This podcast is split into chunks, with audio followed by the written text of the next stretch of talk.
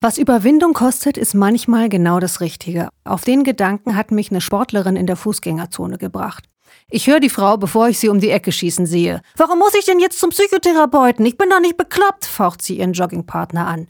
Ich bin doch nicht bekloppt. Die Frau schleudert den Satz raus. Dabei geht's gar nicht um bekloppt sein, wenn einem jemand den Gang zum Psychotherapeuten rät. Ich war 16 und hatte es nicht leicht mit mir. Eines Abends habe ich in der christlichen Jugendgruppe gesessen, wir haben gesungen. Jesus, zu dir kann ich so kommen, wie ich bin.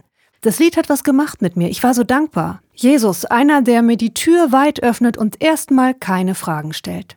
Und dann macht sich ausgerechnet der Gruppenleiter über den Liedtext lustig. Dem habe ich mit voller Pubertätspower die Meinung gesagt. Der Typ hat es ausgehalten und als alle nach Hause gegangen waren, hat er zu mir gesagt, ich glaube, du brauchst Hilfe. Ich war damals nicht bekloppt. Ich hatte nur ein paar Sachen erlebt, die mein Vertrauen in mich und die Menschheit vorübergehend erschüttert hatten. Und ich habe mir Hilfe gesucht. Bei einer Therapeutin. Würde ich wieder so machen.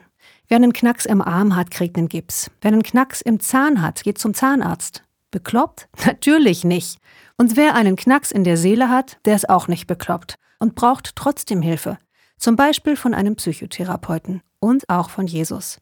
Der Liedtext, der mich damals so gepackt hat, der stimmt ja. Zu Jesus könnt ihr kommen, wie ihr seid. Er ist immer nur ein Gebet weit entfernt. Schönen Sonntag euch.